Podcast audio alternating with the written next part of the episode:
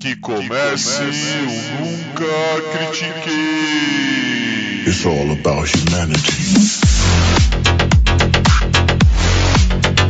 About humanity.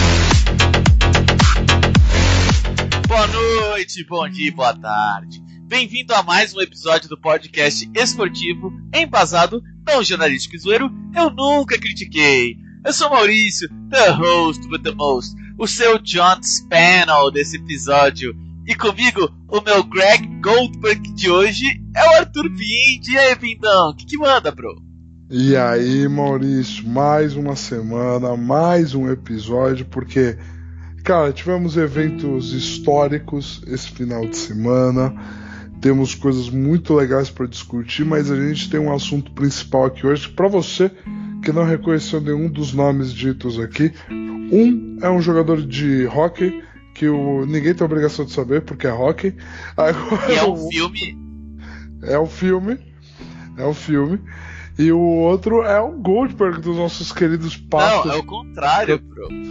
O quê? O John, o o John Spannel, o John Spannel, o ele John... foi o cara que tentou comprar o New York Islanders sem ter dinheiro. Tá bom. Ele tem o... um E S P N trinta por trinta chamado Big Shot. E o Goldberg é um personagem muito carismático de Patos, Nós Somos os Campeões. Hoje ele é um goleiro, ele come hambúrguer, ele é muito mais legal que o seu cara. Porque hockey não é um esporte legal e a gente vai discutir agora sobre isso, né, Maurício? Traz aqui pra gente o nosso primeiro assunto do programa hoje. Sim, é, caiu uma bomba, né, de que o F B I estava investigando a N H L, é, em específico o Chicago Blackhawks, né, por um incidente de assédio sexual. E quando explodiu essa notícia, né, o pessoal ficou, caralho, cara, não sei o quê. E aí um jogador chamado Kyle Beach, que hoje joga na terceira divisão alemã. Eu, eu, acho, eu acho importante, só rapidinho, Maurício, quando a gente fala assim, houve um incidente de um time relacionado a assédio sexual, eu acho que a primeira coisa que a gente costuma pensar é quais jogadores ou quais, é, cometeram assédio sexual. Me vem, por exemplo, é, escândalos de atletas que assediaram pessoas comuns. Por exemplo, vem Neymar na cabeça, vem Robinho. O assédio do Kobe Bryant, Robinho. Robinho é mais do que assédio, né? Robinho Sim. é condenado por estupro, né? É, é mais ainda, é mais violento, é, meu Deus, enfim. Mas é a primeira coisa que vem. E não é esse o caso, né? Esse caso é os jogadores do Chicago Blackhawks sofreram assédio sexual da, da comissão do time, é, né? Então, não sabemos ao certo, porque assim, o único que se identificou no momento foi Kyle Beach, é, que joga na terceira divisão da Liga Alemã, e ele falou, a investigação é voltada em mim. Fui eu que sofri e fui eu que falei. Eu que iniciei a investigação. Então, como o resto da investigação é confidencial, nós não sabemos se teve mais jogadores. Nós sabemos que ele é com certeza porque ele se prontificou, né? Perfeito, ele se pronunciou, Sim, exato. Isso aconteceu, esse ato aconteceu em dois mil e dez, dois mil e nove e dois mil e dez, por um é, analista de vídeo chamado Brad Aldrich. Qual foi a situação? O Kyle Beach jogava como se fosse naqueles times de fazenda do, da N H L. É um time como se fosse da Série B, vamos falar assim, é o é, time, é um time de samba. Alguma coisa, é, né? É um time de desenvolvimento mesmo, né? É igual quando a gente tem, sei lá, o Lulinha do Corinthians da... e ele empresta pro, sei lá, o, o Náutico, que tu joga a Série B, aí você não enfrenta o Corinthians, por exemplo. Mas ele tá lá, tá ganhando experiência, tá ganhando tempo de jogo, sendo titular, né? Lá eles têm uma liga só pra isso, né, para os caras que são draftados, mas não fazem parte do time titular para valer. Perfeito. É, e ele jogava na, na liga A H L, que eles chamam, que deve ser American Hockey League, eu presumo. Assumo que é isso também, é, porque a criatividade deles é essa. É, é gigante. E durante a, conferen- a final de conferência do Oeste contra o San Jose Sharks, houve uma oportunidade por causa de uma lesão pro Kyle Beach participar e participar do time durante playoffs e final de conferência. Sensacional. Sim. Então ele foi chamado E aí foi nesse momento que o Brad fez o assédio nele. Foi nesse momento, nessa ida. Essa é a situação. O cara vai realizar o sonho dele de jogar N H L, o outro sabia e ele faz parte da comissão. Ele sabe que, ó, você joga ou não, eu vou estar na decisão também. Eu vou falar se foi legal ou não. Whatever. Ah, ele não tem cabeça. Eu botei os vídeos pra ele e ele não entendeu. Sabe? Então, tipo, são co- essas coisas são, tipo, suposições minhas, tá? A situação. Eu só sei que houve um assédio, não sei como foi, mas acredito eu que a situação deve ter sido bem essa, né? De poder, pra que ele pudesse fazer. Basicamente, ele era o treinador designado a realizar a convocatória de quem ia completar o elenco com a lesão, uhum. E ele tava trocando a vaga no elenco por favores sexuais. É bem simples. Quais favores aconteceram? Qual justificativa ele usaria para caso o Caio tivesse negado? Entendeu? Uhum. Tudo isso a gente pode assumir por histórico, por tudo. O fato é simples. O treinador do Chicago, o, não o treinador em si, mas a comissão técnica, ele Sim. fazia parte da comissão técnica, e quanto mais fundo a gente cai dentro do universo da cultura do hockey, a gente pode falar que é a comissão técnica, porque é improvável que eles não soubessem desse tipo de comportamento, desse tipo de ação, né? Sim. O, o Kyles sofreu abuso numa troca de favores para jogar no time principal. Entendeu? Não, e... não só isso. Rapidão, não só isso, porque tem coisas piores ainda. Sim, por favor. Ele, dias depois, ele falou e falou pro... Cadê aqui? Perdão. Deixa eu pegar o nome. Contou para o Paul Vincent, que era um dos auxiliares técnicos real mesmo do Chicago Blackhawks. Sim, alguém que estaria em cima na hierarquia, né? Sim. O Paul Vincent, é... depois que o time conseguiu a vaga para Stanley Cup, chamou certo. Um outro auxiliar, que era o Jim Gary, e mais seis outras pessoas. Certo. E dessa reunião, eles mataram qualquer tipo de situação em que fosse... resolver essa situação. Ou porque... seja, ele chamou. Ele teve, esteve a par da acusação por parte do Caio, ou seja, o Caio. Ele se ficou expor. Sabendo, sim. Chamou outro assistente, chamou mais seis pessoas que eram da franquia do, do Chicago Blackhawks. E decidiram: nós estamos na Stanley Cup. Nós não podemos destruir esse momento. A chance da gente ser campeão é difícil. Só de chegar aqui já é difícil. Nós vamos focar o título. Então, essa reunião não sai desse quarto. E aí você pensa, pô, por que, que o Kyle Beach não falou nada? Mano, certeza, tipo, ou, oh, se você falar alguma coisa, os jogadores vão jogar mal. E você vai estar tá retirando um sonho deles de ganhar a Stanley Cup. A culpa vai ser sua. Cara, todo tipo de pressão psicológica. Exato, sempre tem. Ele já se sujeitou, então ele já está sujeito a todo julgamento, porque essa que é a primeira coisa que todo mundo faz em qualquer caso de abuso sexual. É, a primeira pergu- coisa que fazem é culpar a vítima. Ah, mas você topou, você podia não ter topado. É, é, ah, é não, é. É, Sim. tipo, mano, é foda. É muita, é muita pressão psicológica. Os caras vão fazer você tipo, sofrer mais Bom, ainda.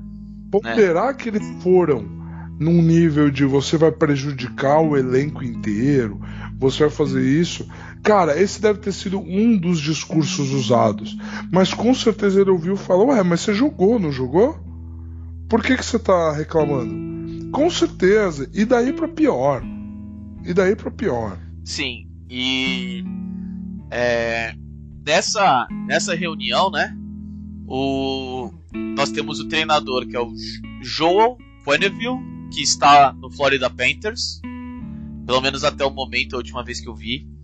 Certo. Kevin Cheveldayoff, que é General Manager agora no Winnipeg Jets, né? Ok. Esses dois já têm reuniões agendadas com o comissário da liga. Okay. Os dois não, negam que sabiam do caso. Da é, da Liga. Da Liga, da N H L. Ainda não é o F B I. Okay. A gente não sabe quando o F B I vai. Quando, quando, quando, quando o F B I chamar alguém, a gente vai saber porque ele vai sumir. Exatamente. É, dentre os outros que estavam nessa reunião também, o Blackhawks já se adiantou e demitiu o Stan Bowman, que na época era um general manager e hoje era o presidente de operações do Chicago Blackhawks, okay. E o Al Maxlack, acho que é Maxlack, alguma coisa assim, que hoje é diretor de administração. Era, né? Era. O Blackhawks, assim que explodiu, viu que era o F B I, mandou os dois embora. Falou, valeu, tchau, some, some daqui. Ok. Pra fez falar aquela... que assim, assim pra, é, pra fazer aquela coisa assim que eu descobri, eu mandei embora, sabe? Mas sim, na verdade, claro, eles fazem parte e eles acobertaram, né? Não, não, não, é, não tem o que fazer, né? Então... É, é uma franquia que usa o nome de uma tribo como símbolo esportivo. É, é muito do que dá pra dizer dos donos dessa franquia, tá? É, é, já diz muito. Sim. Sobre qual a índole deles, a vontade de fazer a coisa certa. É mudar o nome de uma franquia, cara. Uma franquia. Facebook mudou de nome. O desgraçado não consegue mudar de nome. É ridículo. Enfim, continua. É, e o último é o John McDonnell, que era C E O da, do Chicago Blackhawks e foi demitido, certo, em abril de dois mil e vinte. Ok. Não sei exatamente se a investigação já estava em andamento nessa época. Com toda certeza. Também acho que sim. Também acho que já faz anos que isso está rolando. Com então, to... esses são os, os caras. Todos eles já estão ou com alvos ou já foram mandados embora, né? Porque todos naquele momento falaram na, é... aqui, ó, em seu depoimento, Bowman disse que Quenneville, o técnico na época, informou a todos que os playoffs e a tentativa de conquistar um título eram mais importantes do que um abuso sexual. E aí o Kyle Beach disse, como um ser humano eu não posso acreditar nisso, eu não posso aceitar isso. Então, tipo, é, aí houve toda uma uma discussão. Aí o Kyle Beach falou que, mano, é, o vestiário inteiro sabia, inteiro, todo mundo sabia que isso tinha acontecido. Aí o Os gra- um, grandes jogadores na época, acho que talvez estejam até hoje, é, eu não sei ao certo, uh, mas que na época com certeza eram os, os, as super estrelas, que eram o Patrick Kane e o Jonathan Toews. Eles falaram e falaram, olha, eu não fazia ideia de que isso tinha acontecido, nunca, nada veio algo na minha cabeça que, de que isso, de que alguém sabia disso. O problema é que outros seis jogadores do vestiário confirmaram e falaram, não, o vestiário inteiro sabia e a gente fazia até piada sobre essa, sobre essa situação. Que excelente. Então pelo menos nós temos seis seres humanos que tipo, mano, não, nós não vamos deixar eu esconder. Ah, vocês são super estrelas, foda-se, vocês também sabiam, todo mundo sabia, a gente não fez nada, tá ligado? Tipo, não, é, é então... fez, tornou a situação muito pior pro, pro, pra vítima. Sim, né? Sim, é, com, porque quando a, a vítima vem em volta dele, né, por exemplo, ou dela, né, mano, tá todo mundo acobertando, tá todo mundo não sei o que, tá tudo ficando cada vez mais difícil. Pô, e quando investigarem, vai todo mundo negar, vai todo mundo não sei o que, o que que eu faço, sabe? Então, tipo, é, é muito complicado, sabe, um, um, a vítima passar por isso, porque tudo vai, tipo, ajudando é, o, o, o infrator, que ele vai e continue a fazer isso. Sim, e assim, é, é um. É você manter um círculo e um circuito de situações de impunidade. De. E a real é que assim, esses oficiais serem demitidos e não serem presos é um nível de punição que não. não alcança tudo o que pode ser. Uhum. E a gente entrou em contato com essa matéria, né, Maurício, através de um canal que nós dois acompanhamos muito, é, no YouTube, o Urinating Tree. É, e ele... Tree. O, é, perfe- perfeito, desculpa. Nada, e ele traz à tona sempre uma questão cultural do problema nas, dos esportes de franquia dos Estados Unidos. E a N H L, por ser um esporte completamente nichado, essa que é a verdade, hockey é um esporte completamente nichado, ele não é mainstream, nobody gives a true fuck, entendeu? Pro hockey. A gente critica tanto a N F L aqui, que eu acho que se a gente pegasse e parasse pra olhar o que é o hockey, cara, a gente ia ficar chocado, porque parece ser algo muito comum dentro da cultura do hockey, essa coisa de técnicos, de comissão técnica, e é algo que existe desde o nível de colegial, essa questão de existir um vestiário, de existir um ambiente de abuso sexual que é familiar a todos os membros do tipo. É assim que as coisas no hockey são. E cara, que assustador. Eu nunca imaginei isso. Eu nunca imaginei isso. Nunca. É, nunca é, mesmo. Ah, então, se a gente for pensar, cara, é um é, é uma situação que, por exemplo, são todos esses é, esportes que o Que, é, não, você tem que ser muito homem, você tem que ser fodão, você tem que ser o super macho, que acontecem essas coisas, porque é muito mais fácil, porque a pessoa, tipo, a vítima se sente emasculada, ela sente que, tipo, eu não fui macho o suficiente, eu tô errado, entendeu? Mas o futebol americano, o, que, o quanto a gente não, já não escutou de coisa assim. Mas, mas, o, mas o, o caso do... Esse caso do hockey, cara, é assim, e o caso da cultura e tal, porque assim, vamos lá. Primeira coisa que a gente vai deixar muito claro aqui, beleza? Infelizmente, de forma muito triste, a gente entende que esse cenário de favores sexuais por troca de condição de jogo, por condição de trabalho, gente, a gente sabe... A gente sabe de verdade que, infelizmente, esse é o cenário do mundo machista que a gente vive hoje em relação às mulheres. Quando a gente está falando, além dos esportes femininos, a vida profissional de uma mulher no mundo hoje, ela, hoje e desde sempre, ela é muito, muito, muito triste, onde toda mulher, praticamente, toda mulher que já... Toda mulher nesse mundo, em qualquer cenário de profissão, de conquista, de qualquer coisa, deu de cara com um homem que se achou no direito de impor uma situação para ela que não só porque ela era mulher. É assim, a gente tem total noção disso, tá? Então assim, a questão que... Então quando você fala, né, eu não fui homem o bastante, eu não fui tal, que se perpetua dentro da cultura do hockey...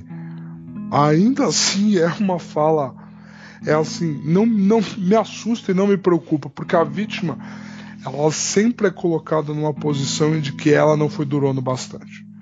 Ela sempre sim, é colocada sim, sim, numa sim. posição de que ela poderia ter dito não. Não, entendi. Ela entendi. sempre, entendeu? Entendi, entendi. Então, assim, essa, essa é a parte da, da coisa que...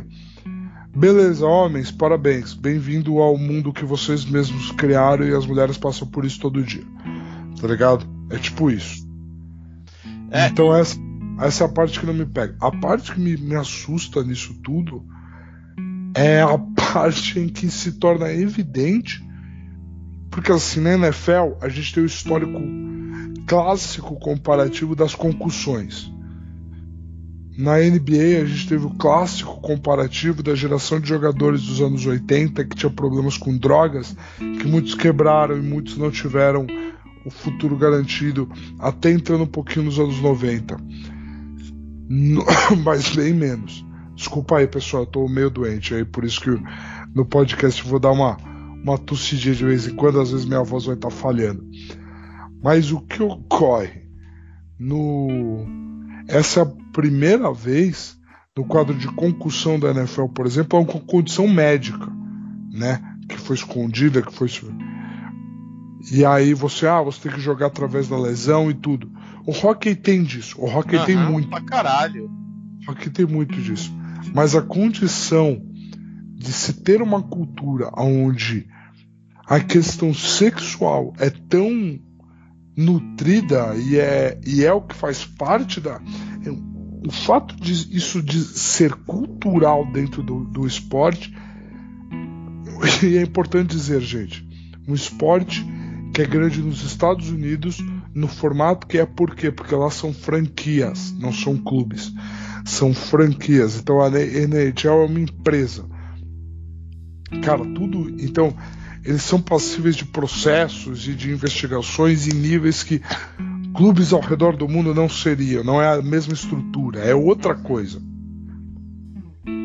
O que isso pode desencadear? E aí a gente vem voltando. Os jogadores da N F L com problema de concussão, os jogadores da N B A com problema de drogas, os jogadores da N H L sofrem com os traumas pós essas situações, todos eles. E a gente nunca teve noção disso.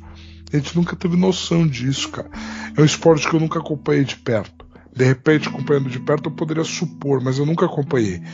Então, não sei. Eu estou em completo surpresa de existir isso, sabe? Entendo. É... Algo aqui que eu queria trazer antes, só para não, não esquecer. O Kyle Beach, ele, é, ele diz que ele se apresentou depois que ele escutou uma vítima de dezesseis anos do Brad Aldrich. Por quê? Porque quando o Aldrich saiu do Chicago Blackhawks, ele foi para diretor de, acho que de operações da Miami University, do qual ele fez a mesma coisa que ele fez no Chicago. Então é isso que é, essa passagem de pano faz. Ela mostra pro criminoso, cara, continua porque não vai ter nenhum, uma, nenhuma consequência, não tem nenhum problema. E isso não, é não... muito errado da gente passar. Isso é muito, muito errado como a sociedade de passar esse tipo de mensagem, tá ligado? Então é, é foda, é, é, muito, é muito ruim que teve que acontecer esse tipo de coisa pra, pra bolha da N H L começar a quebrar. É, eu, eu vou, eu acho que sempre tem que acontecer esse tipo de coisa, né? As coisas têm que acontecer e... Eu quero dizer que poderia, não precisaria disso. O certo é não precisar de algo assim, ah, entendeu? Ah, o, o, o, certo, o, certo, o certo seria as pessoas, cada, cada geração se formar com mais consciência a ponto de ter lideranças que tomem a decisão sem precisar a vítima se expor para que consequências aconteçam, né? Sim. Acho que esse é todo o ponto. A vítima, quando a vítima precisa se expor para que consequências aconteçam, já está quebrado, já era. É o que é o limite, né? É Sim. o limite. Então assim. É o, é o ponto sem retorno.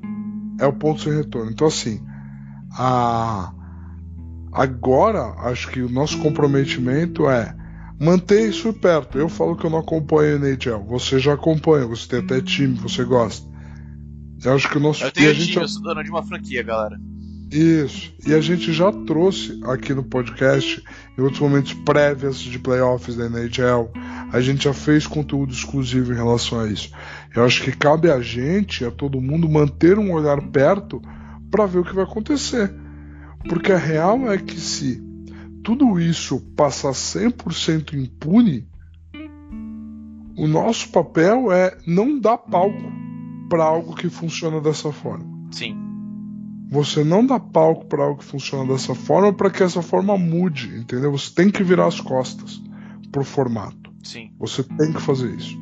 Então, assim, vamos ver o que vai acontecer, Sim. vamos ver os próximos capítulos, vamos acompanhar esse desdobramento. Mas era uma notícia muito grande de de você ter esse tipo de, de acontecimento no, no nível profissional e desdobrar para ser uma, uma situação cultural tão grande quanto essa. Sim. Pra gente não trazer aqui no podcast. Mas vamos falar de coisas melhores ainda hoje. Não vamos, Maurício? Não tão melhores. não tão melhores? Qual que é o nosso próximo assunto? Nosso próximo assunto é que um, a super estrela, maior estrela que mais brilha da N F L, é, é assim, é assim, em um ano excelente, ano de M V P, foi pego no Covid. Foi pego com, foi assim, foi pego no Covid. Por que, que você caracterizou dessa forma? Acho que é importante dizer, foi pego no Covid. Galera, vacinação vai te proteger, vai proteger a sua vida, vai proteger a vida das pessoas ao seu redor. Vacinação não vai te impedir de pegar o Covid, beleza? Mas sabe o que definitivamente não te impede de pegar o Covid e sofrer as consequências dele? Não se vacinar. Não fazer nada. E o nosso amigo Aaron Rodgers, que disse que tinha se vacinado... Pra na, é, na verdade, usando as palavras perfeitas, ele falou, eu estou imunizado. Isso. Pra não mentir que ele tinha sido vacinado, ele falou, eu estou imunizado. Aaron Rodgers deu positivo para a Covid. E aí todo mundo, ok, ele deu positivo. Qual que vai ser o tempo de protocolo dele de retorno? Porque o protocolo para os vacinados é, se você dá um teste negativo até três dias depois do primeiro positivo, você pode retornar já para a semana seguinte. Porque tem toda a questão do tempo de recuperação. Nos Estados Unidos eles têm, eles têm acesso às vacinas de forma particular. Sim. Então, é, de forma privada. Mas? Mas o protocolo para ele que foi dado foi de catorze dias. Foi de full catorze dias. Por que, que se dá o protocolo de catorze dias direto para um jogador vacinado, Maurício? Porque ele não está vacinado. E aí, ó, cada entrevista que ele deu foi um pedaço de joia de negacionismo. Foi. Foi, foi aquele momento que você fala, cara, na moral, se você tivesse ficado quieto e não falado absolutamente nada, você não estava tão mal quanto você está agora. E, nossa senhora, ele tentando justificar e tentando fazer aquelas manobras e não... Mano, é, é foda, porque é fácil identificar um amanteigado. Sabe, tipo, é. Tem toda empresa, tem um amanteigado, entendeu? Um escorregadio, sabe? O, o, o que vocês gostam de... Eu gosto de chamar de amanteigado, entendeu? Ah, muito bom, eu vou usar amanteigado mais vezes. O liso, né? É o liso, é, é o lisinho, é o lisinho, mano. Eu, eu sempre chamei de amanteigado, é o cara que, mano, escorrega. Você vai pegar, ele foge, assim, ó. Sim. Então... Mano, foi, foi, foi um exemplo, um exemplo, sabe, de, olha, essa, esse tipo de atitude aqui é a atitude de um amanteigado. Está vendo como ele está tentando se justificar, e ele está justificando pra ele mesmo, não é pra você. Ele está tentando encontrar uma forma que ele mesmo acredite no que ele fez, não, mesmo sem encontrar. Não, muito bem o que ele fez, ele está tentando convencer as pessoas da estupidez dele de não se vacinar, e por que que é tão ruim? O Aaron Rodgers é o garoto propaganda da N F L. Ele é o modelo de quarterback da N F L. Ele é, para muitos e muitos e muitos analistas e fãs, o quarterback mais talentoso que já jogou futebol americano. Para todos que entendem de futebol. E ele é um negacionista, cara. Ele é um negacionista. Da... Ele é um anti-vacina. Tá no esporte certo. Ele é um anti-vacina. Cara, é, foi vergonhoso. Vergonhoso. É, eu, como fã do LeBron, por exemplo, me incomodou muito quando no retorno da, da N B A ele, ele defendeu os jogadores que não quiseram se vacinar. Mas ele, ele quer se... ganhar o título, né? Mas ele se vacinou. Ele só queria ganhar o título. Ele que tipo, ó, oh, mano, eu preciso de alguém que chute de três. Isso. Vou, vamos lá, é assim, ó. Você pode não gostar de alguma coisa, mas se aquela coisa tem que ser feita, você vai e você faz. No mínimo ele fez isso. No mínimo ele fez isso. Eu não gostei do como ele se posicionou, acho que ele se equivocou. Ok. Me decepcionou e fiquei triste pra caramba, como fã. Agora, o fã do Packers já tava sendo chutado, né, por esse cara há uns dois anos aí. Tá sendo chutado por esse cara. E aí agora, na moral, foi a facada no coração, né? Porque, cara, se vocês ganham o Super Bowl com ele, tá ótimo. Que vai embora agora, já deu um anel pra gente. Se não ganhar também, ah, eu não ganho porra nenhuma, que se dane, vai embora também. Porque, cara, me desculpa, quem que é um cara desse no time? Quem que é um cara desse? É, então, ele, ele já era uma primadona, né? Sempre Se- foi. Sempre, sempre, sempre. Coisa incrível. Começou a dar problema nos últimos anos, né? Eu amo aquela matéria aí que... Do, do inside da demissão do Mike McCarthy, que o Mike McCarthy era o técnico dele em Green Bay, e o Mike McCarthy era o, auxili- era o coordenador ofensivo do San Francisco forty-niners, que escolheu o Alex Smith ao invés do Aaron Rodgers no draft. E o sonho dele era jogar no forty-niners. E aí, cara, sete, oito anos depois, o Mike McCarthy, treinador dele há seis anos, os caras falam que ele ainda... Em sala de vídeo, o Mike McCarthy passando jogada, ele falava assim: você acha que o Alex Smith conseguia fazer esse passo que você tá pedindo pra fazer? Olha isso, cara. Olha isso, cara. É. Olha que vergonha e, alheia, mano. E ele fala mal de, de draft, se ele não concorda. Ele prefere falar direto com a, com a mídia antes de falar com os... É, com, com a, a franquia, com as pessoas envolvidas. É importante dizer isso. A gente é tão crítico de franquias aqui. A franquia de Green Bay, ela é... Os donos dela são a própria comunidade. É. As pessoas comuns são donas dela. São os moradores de Green Bay que podem e... comprar. E você não pode ter mais de cinco por cento de ownership, né? Do, do, de, de ser dono do Green Bay.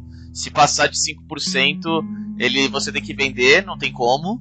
Porque não pode ser mais de cinco. Ele, o Green Bay não vai ter um dono. Ponto, acabou. Vai ser sempre da cidade, pelo menos do jeito que tá hoje. É, eles têm a comissão, eles têm tudo, entendeu? Então, assim, tudo é muito conversável, diferente de todo o resto da zica, da N F L. Onde você tá sujeito a um dono. Sim. Sabe? E esse cara trata essa franquia como... É, como se fosse dele, né, no momento. É, exatamente. E, e nos últimos anos deu problema, deu muito problema. Quando o, o Packers fez a mesma coisa que fez com o Rodgers, por exemplo, na época do Favre, sabe, tipo, que draftou o Rodgers tendo um Hall of Famer, que era o Brett Favre, que também já tinha ganho um Super Bowl, sabe. Eles draftaram Aaron Rodgers, é... Prepararam Na ele. primeira rodada, prepararam ele. Aí o, o, o Favre voltou da, da aposentadoria uma vez. No segundo ano foi a mesma novela. Quando o Favre falou, eu quero voltar de novo, dessa vez o Packers falou, olha, na moral, você demorou demais. A gente vai confiar no Aaron Rodgers agora. Sabe, tipo, não dá pra ficar esse vai e volta, chega. Então, e aí... Quando fizeram o mesmo tratamento que fizeram com ele, ele se sentiu incomodado. Ele começou a falar pra todo mundo, não, não quero mais jogar aqui, não, que lixo, não sei o que, blá blá. Você fica, mano, na moral, por favor, sabe? E tipo, isso atrapalha o resto do time inteiro. Comissão, é... vestiário, tudo. Quando ganha, firmeza, o pessoal vai ignorar. Mas na primeira derrota, é foda. Imagina agora como é que deve estar o vestiário. Tipo, graças a Deus, conseguiu ganhar e ganhou bem do Seattle Seahawks, mas cara, eu não, eu não sei, é, assim, eu, eu acho, com certeza, ele é o mais talentoso de todos os tempos, não tem discussão. Porém, já há um tempo eu tô muito, cara, ainda bem que ele vai embora, sabe, porque é, é melhor ver o Packers tentando encontrar uma solução no futuro do que ver esse cara com drama a cada três, quatro semanas. Tipo, cara, que saco, velho. Tipo, que saco, mano. E ele é caro, e ele não é barato. Não, ele é extremamente caro. Sabe, pra montar um time em volta dele é extremamente difícil, porque ele é um dos mais caros da N F L. Entendeu? Sim. É diferente de Tom Brady, que tipo, não, relaxa, pra, pra montar um bom time, tudo bem, eu, eu pego menos salário. Não, ele é do tipo, acho justo pra ele, tá ligado? Eu valho cada centavo que eu quero. E eu concordo. Ao mesmo tempo eu fico, tá, mas pô, não reclama quando também o Packers tá tentando se virar no, no draft ou de outro jeito e ficar, ah, vocês não pegam free agency, vocês não pegam super estrela pra me acompanhar. Cara, super estrela é caro, velho. Entendeu? Não dá pra ter três Aaron Rodgers no time, né? Senão não tem mais ninguém, só vai ter três caras. Foda. Exato. Exato. E a real é que, mano, se as pessoas quisessem te seguir do jeito que elas seguem Tom Brady, elas também aceitariam pay cuts pra jogar com você. Coisa que ninguém faz porque ninguém te suporta. Entendeu? Coisa que ninguém faz porque ninguém te suporta. Então, assim, a real é que foi vergonhoso hum. o que Aaron Rodgers fez. Foi vergonhoso pra liga. A reação pra... dele foi mais vergonhosa ainda. Foi. E assim, foi vergonhoso pra liga também, né, cara? Porque a liga assinou embaixo que ela não pediu documentação, não pediu nada de comprovação de nada, de nenhum atleta. Então todo atleta, tecnicamente, estava mais em risco do que parecia. E eu acho que todo atleta, se quisesse, teria o direito de entrar num processo. Sim. De conjunto, vários atletas poderiam entrar num processo contra a liga ao fim disso tudo, do risco que eles correram. Se eu sou um atleta que eu sei que eu não vou ser renovado, sabe, que eu tô no final de carreira, sabe, que eu, tipo, já tô brigando com metade da equipe, sei lá, aproveita, nunca mais vou ser chamado mesmo de novo, então mete um processo na liga e fala, olha, a liga não me protegeu, me enganou, é, e é, arriscou, deixou em risco a minha saúde, sabe? Então, tipo, é, é algo que vai ter um acordo, é, com certeza, dentro do tribunal, porque vai perder. Não tem o que eles podem fazer. Eles realmente colocaram em risco porque eles não fizeram o que eles falaram que fizeram. Não, aqui tá todo mundo vacinado. Não, acabamos de descobrir que não tá. Exato. E quando o cara falou que você tá vacinado, eu tô imunizado, ninguém perguntou, você está vacinado de novo? Que é a primeira coisa que a gente faz, né? É do tipo, aquela pessoa que... É... A primeira coisa que a gente faz, porque a gente está escolado com o nosso presidente, né, Maurício? Também. Lá também. Fora a gente não sabe, né? Ah, eles, eles passaram quatro anos pelo Trump. Não, não tem desculpa. Não tem desculpa. Sabe? É, é, é igual... Você, trai, você me traiu com ela? Aí, tipo... Não, eu não transei com ela. Eu perguntei se você me traiu. Entendeu? Tipo, é a primeira coisa, todo mundo sabe, entendeu? Todo mundo aprende no meio da vida, sabe? Que quando uma pessoa não responde a sua pergunta, é porque ele não quer responder aquela pergunta. Entendeu? Que, que exemplo absurdamente extremo e pro outro lado, mas funcionou. funcionou espero que sim, mas espero que sim. Funcionou muito bem. Mas a real é que assim, a gente já tá com um bom tempo de podcast, a gente só tá falando de desgraça.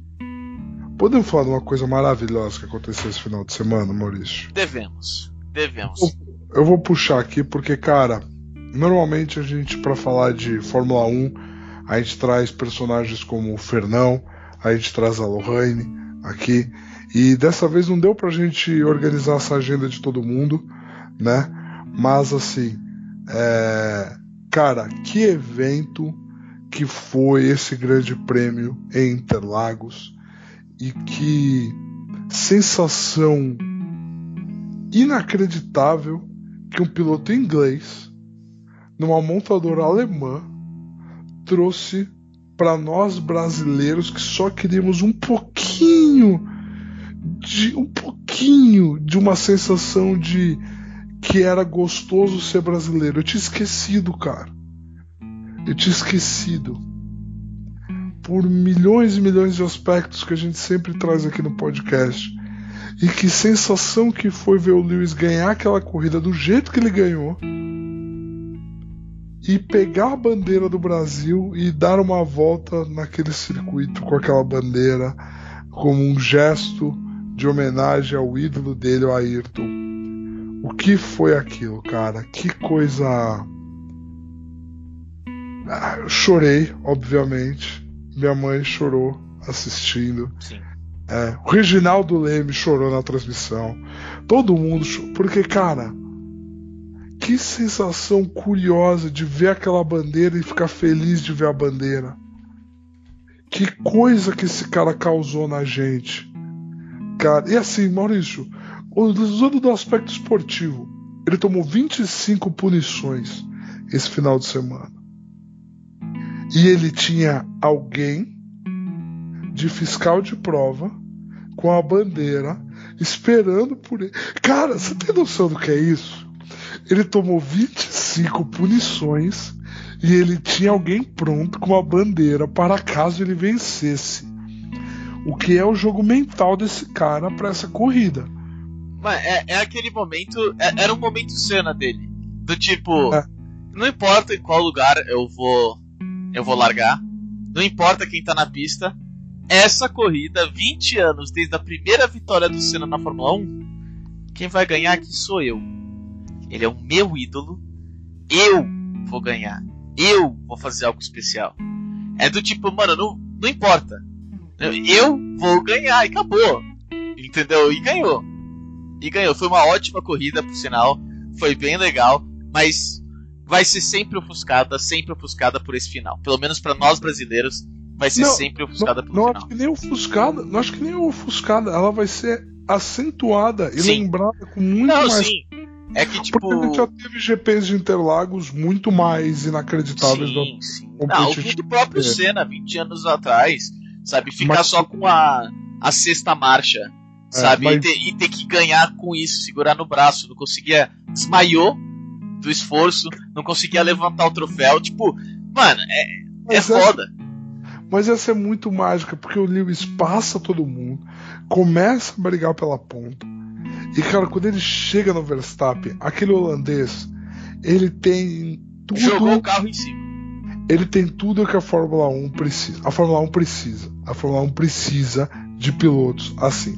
Se a Fórmula um não tem pilotos assim, ela é muito chata. Eu gosto do Verstappen?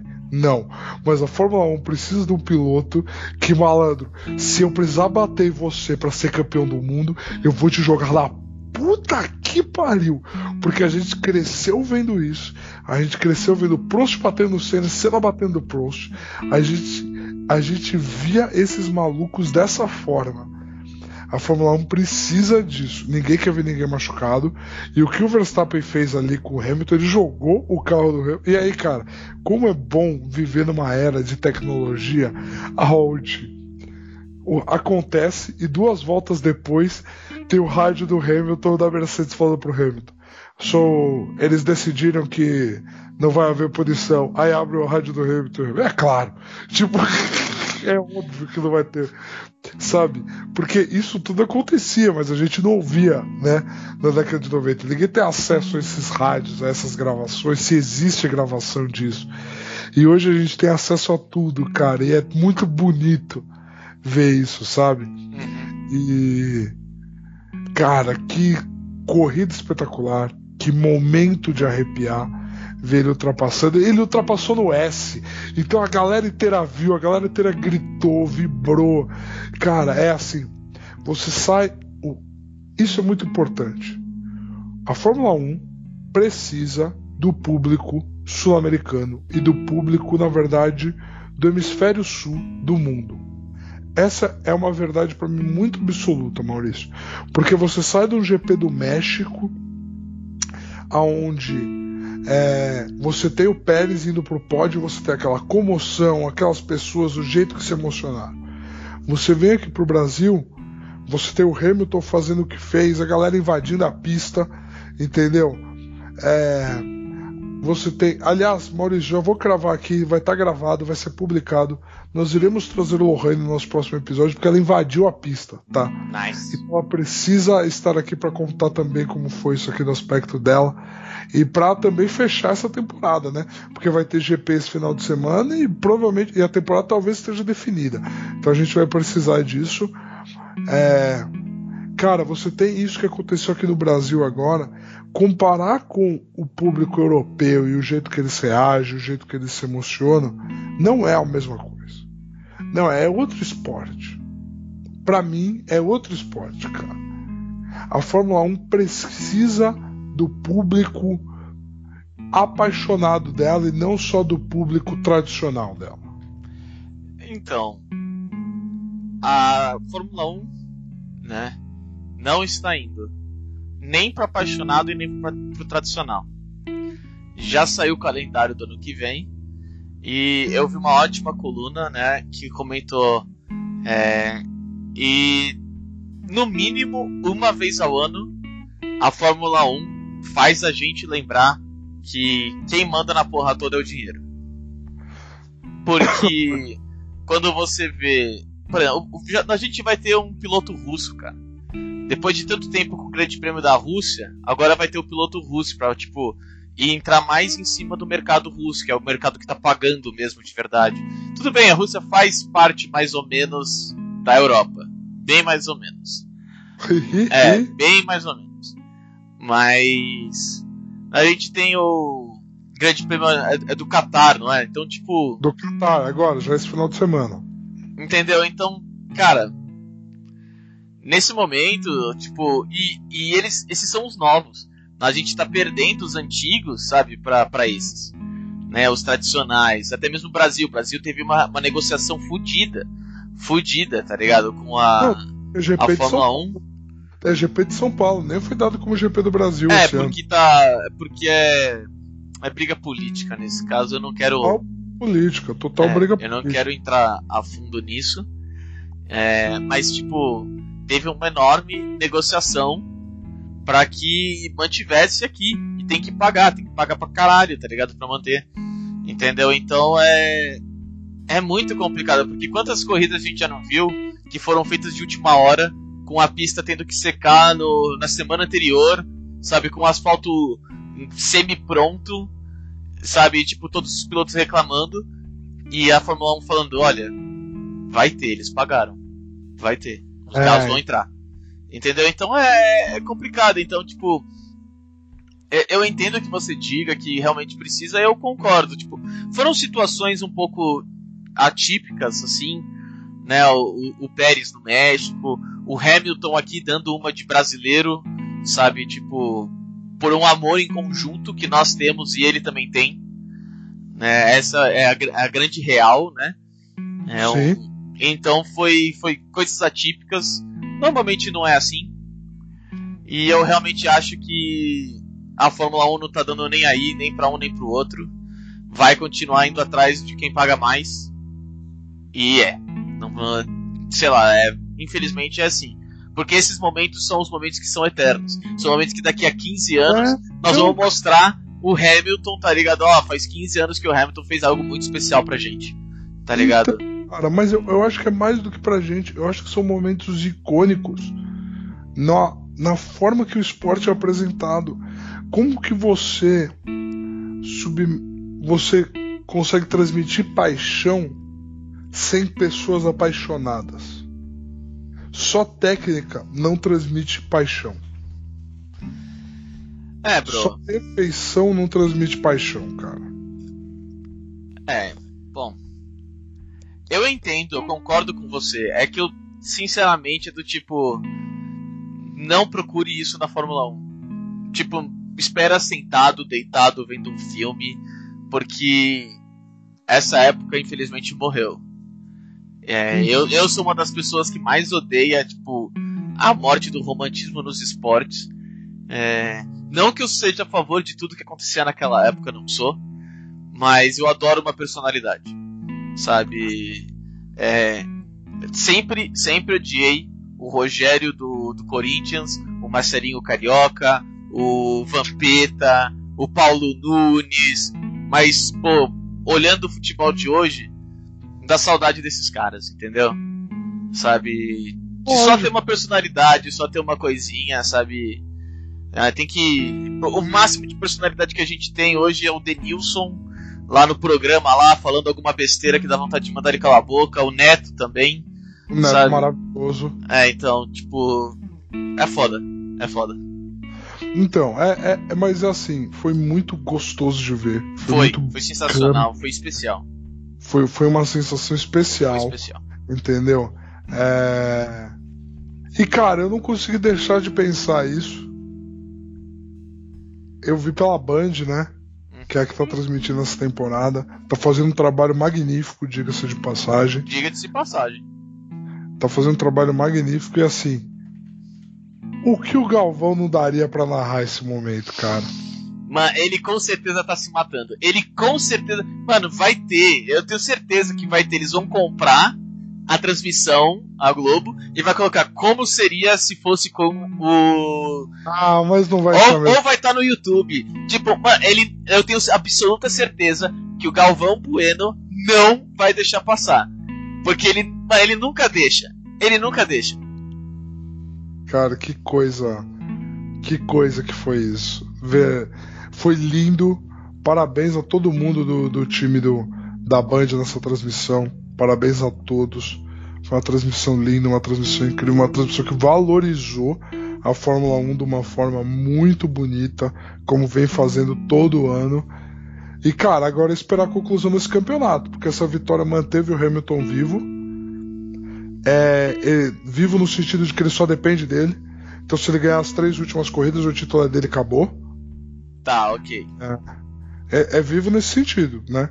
Independente da posição do Verstappen, se ele ganhar as três últimas corridas, ele é campeão. Então, então ele tá vivo aí na briga, mas ele não pode errar daqui é, em diante. Talvez ele esteja ainda mais vivo porque a Mercedes entrou com uma ação contra o Verstappen na tentativa, na primeira tentativa de ultrapassagem. O Verstappen faz uma curva extremamente aberta. Não, ele não faz a curva. É, exato. Ele, ele joga o Hamilton pra fora da pista. Isso. É basicamente assim. E aí, é, foram pegos todos os ângulos, né? Um, um, um tweet pegou todos, todos os ângulos e colocou. E dá pra ver direitinho o Verstappen olhando no retrovisor, vê o Hamilton chegar e tipo... Ok, eu não vou frear pra essa curva. Sabe, tipo, é. Então a, a Mercedes tá indo pra cima, e aí vai ter uma investigação, e talvez ele seja punido com mais dez segundos, que colocaria ele em terceiro. Ah, muito interessante. É. Aí então é, é importante engraçado. acompanhar. É muito engraçado você ter comentado isso, do colocar ele em terceiro, porque durante a transmissão aqui no Brasil, o... veio o rádio do Hamilton perguntando aonde estava o Bottas, né? Uhum. E aí, o, e aí os caras, pô, que piloto, né? Que companheiro, que ser humano. É, claro, é. Aí, tipo, é, é, era muito isso que ele queria saber. Ele não queria saber se o Bottas estava dando uma pressão, não. Uh-huh. Isso, é, era isso. É, ele não queria saber se o, o número de pontos de diferença era menor. É, não era isso, não. Mas o... Mas assim, estamos a bordo de um final de campeonato que tem tudo para ser... magnífico.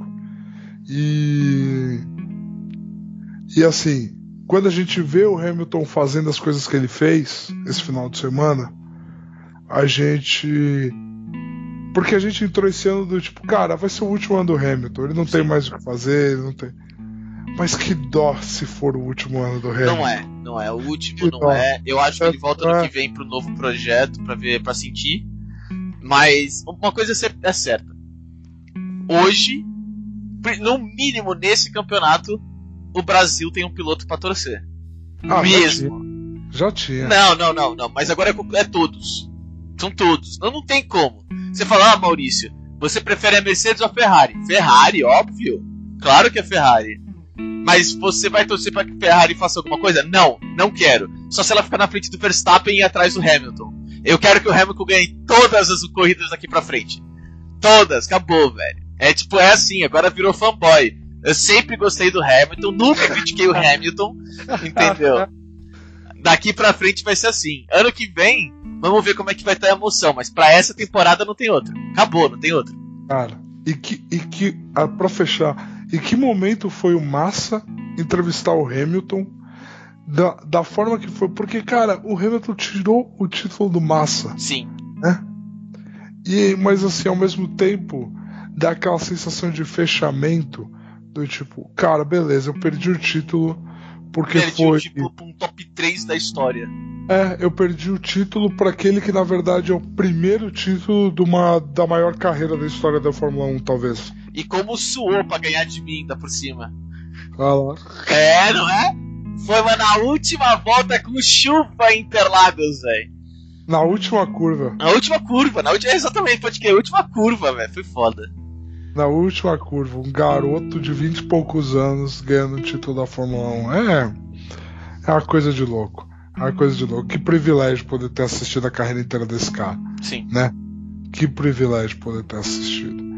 Então é isso, galera. Fechamos numa nota muito melhor do que foi o nosso podcast inteiro. Sim. Entendeu? Mas tem alguns assuntos que a gente precisa conversar. A gente quer conversar até mesmo pra gente entender eles melhor. Muitas vezes a gente vem aqui, a gente sabe do que a gente vai falar, mas a gente não sabe o que o outro vai falar. Sim. Né? É. O que o outro vai trazer. Não sabe todos os detalhes também. Exato. Então é, é manter a conversa aberta é importante. A gente quer ouvir de vocês também. E agradecemos muito, né, Maurício?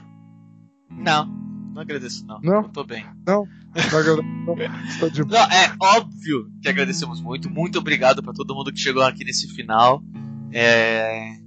Galera, sei lá, é, é só, tipo, nós estamos chegando no finalzinho. Não é o último podcast do ano, mas nós estamos no finalzinho do ano. Já fica com aquele sentimento de galera que acompanhou a gente, que aguentou esse ano aí com a gente. Pô, valeu, sabe? Tipo, já, já, já me adianto, já...